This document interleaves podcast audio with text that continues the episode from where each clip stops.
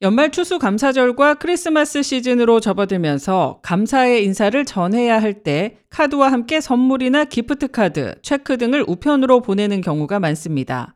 최근 이를 노린 절도 사건이 급증해 USPS가 연말 연시 우체통 사용을 자제해 줄 것을 당부했습니다.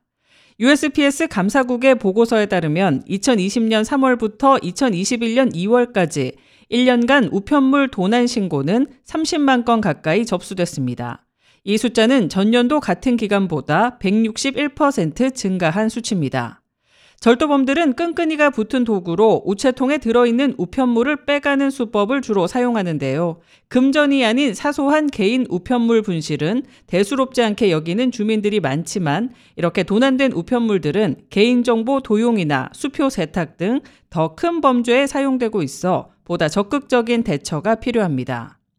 USPS는 우선 우체통에 우편물이 오래 머물지 않도록 하는 것이 가장 중요하다고 말합니다. 우체통은 담당자가 정기적으로 우편물을 수거하기 때문에 정상적인 업무 시간에는 사용해도 괜찮다고 밝혔는데요.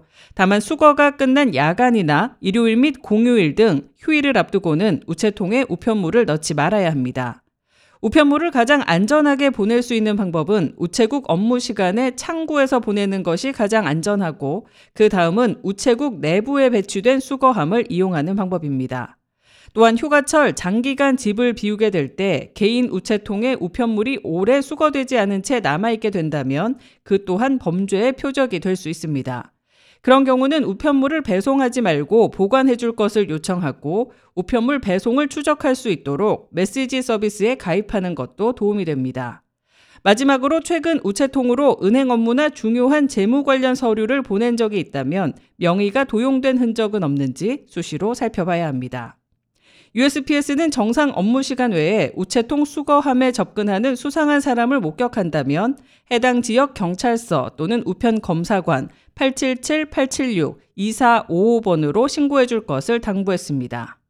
K-Radio 손윤정입니다.